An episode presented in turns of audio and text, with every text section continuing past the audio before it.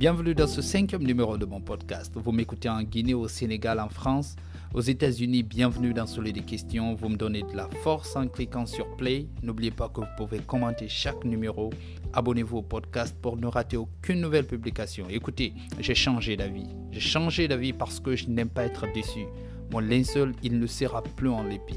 Parce que s'il pleut le jour de mon enterrement, que vais-je faire? Me pointer devant Dieu comme un avatar?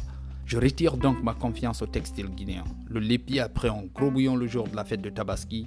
Il a mis à l'eau tout le travail de promotion fourni pour son succès. Ce tissu, je vous le dis, il est inefficace. Il peine à porter l'amour placé en lui, surtout quand on l'associe à un événement. Il nous couvre de honte, raison pour laquelle d'ailleurs le président de la République s'est rendu au Nigeria où il a préféré enrober deux draps de lit bleus de quatre places plus un turban autour de la tête, de manière à empêcher son petit secret de troisième mandat de s'évader de son crâne. Alpha, il a de l'imagination. Dans sa tête, il fait de la place à une autre idée géniale.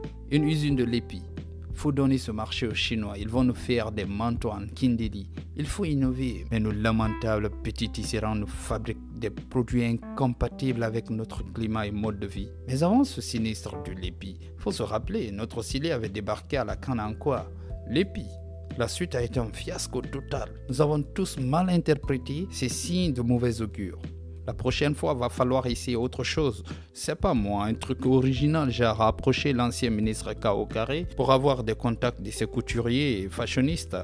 Amusement à part, nos tisserands, ils nous doivent des excuses publiques. Il faut leur mettre la pression, sinon à cette allure, Air Guinée risque de décoller avant le textile guinéen. Et si la future Lec n'est vraiment par contre, lui qui est d'ailleurs euh, tout le temps bazin blanc Bamako, honnêtement, moi je veux qu'on prenne certaines mesures contre ces artisans de l'arnaque. Un petit test par exemple, j'ai deux propositions. La première, c'est de nous faire des serviettes hygiéniques en forêt sacrée. Et proposition numéro 2, des moquettes en gara. S'il passe ce test avec succès, moi je promets que je n'irai plus à Macy's que pendant les soldes j'irai plutôt à l'abbé à la foire artisanale de Guinée pour acheter des dons cafélés. Je promets aussi que ma pauvre garde-robe enrichie de contrefaçon va céder à la prouesse de nos étoffes made in Guinée. Mais en attendant, laissez-moi tranquille, pépère avec mon t-shirt Fendi, mon jean Robbins et mes Jordans.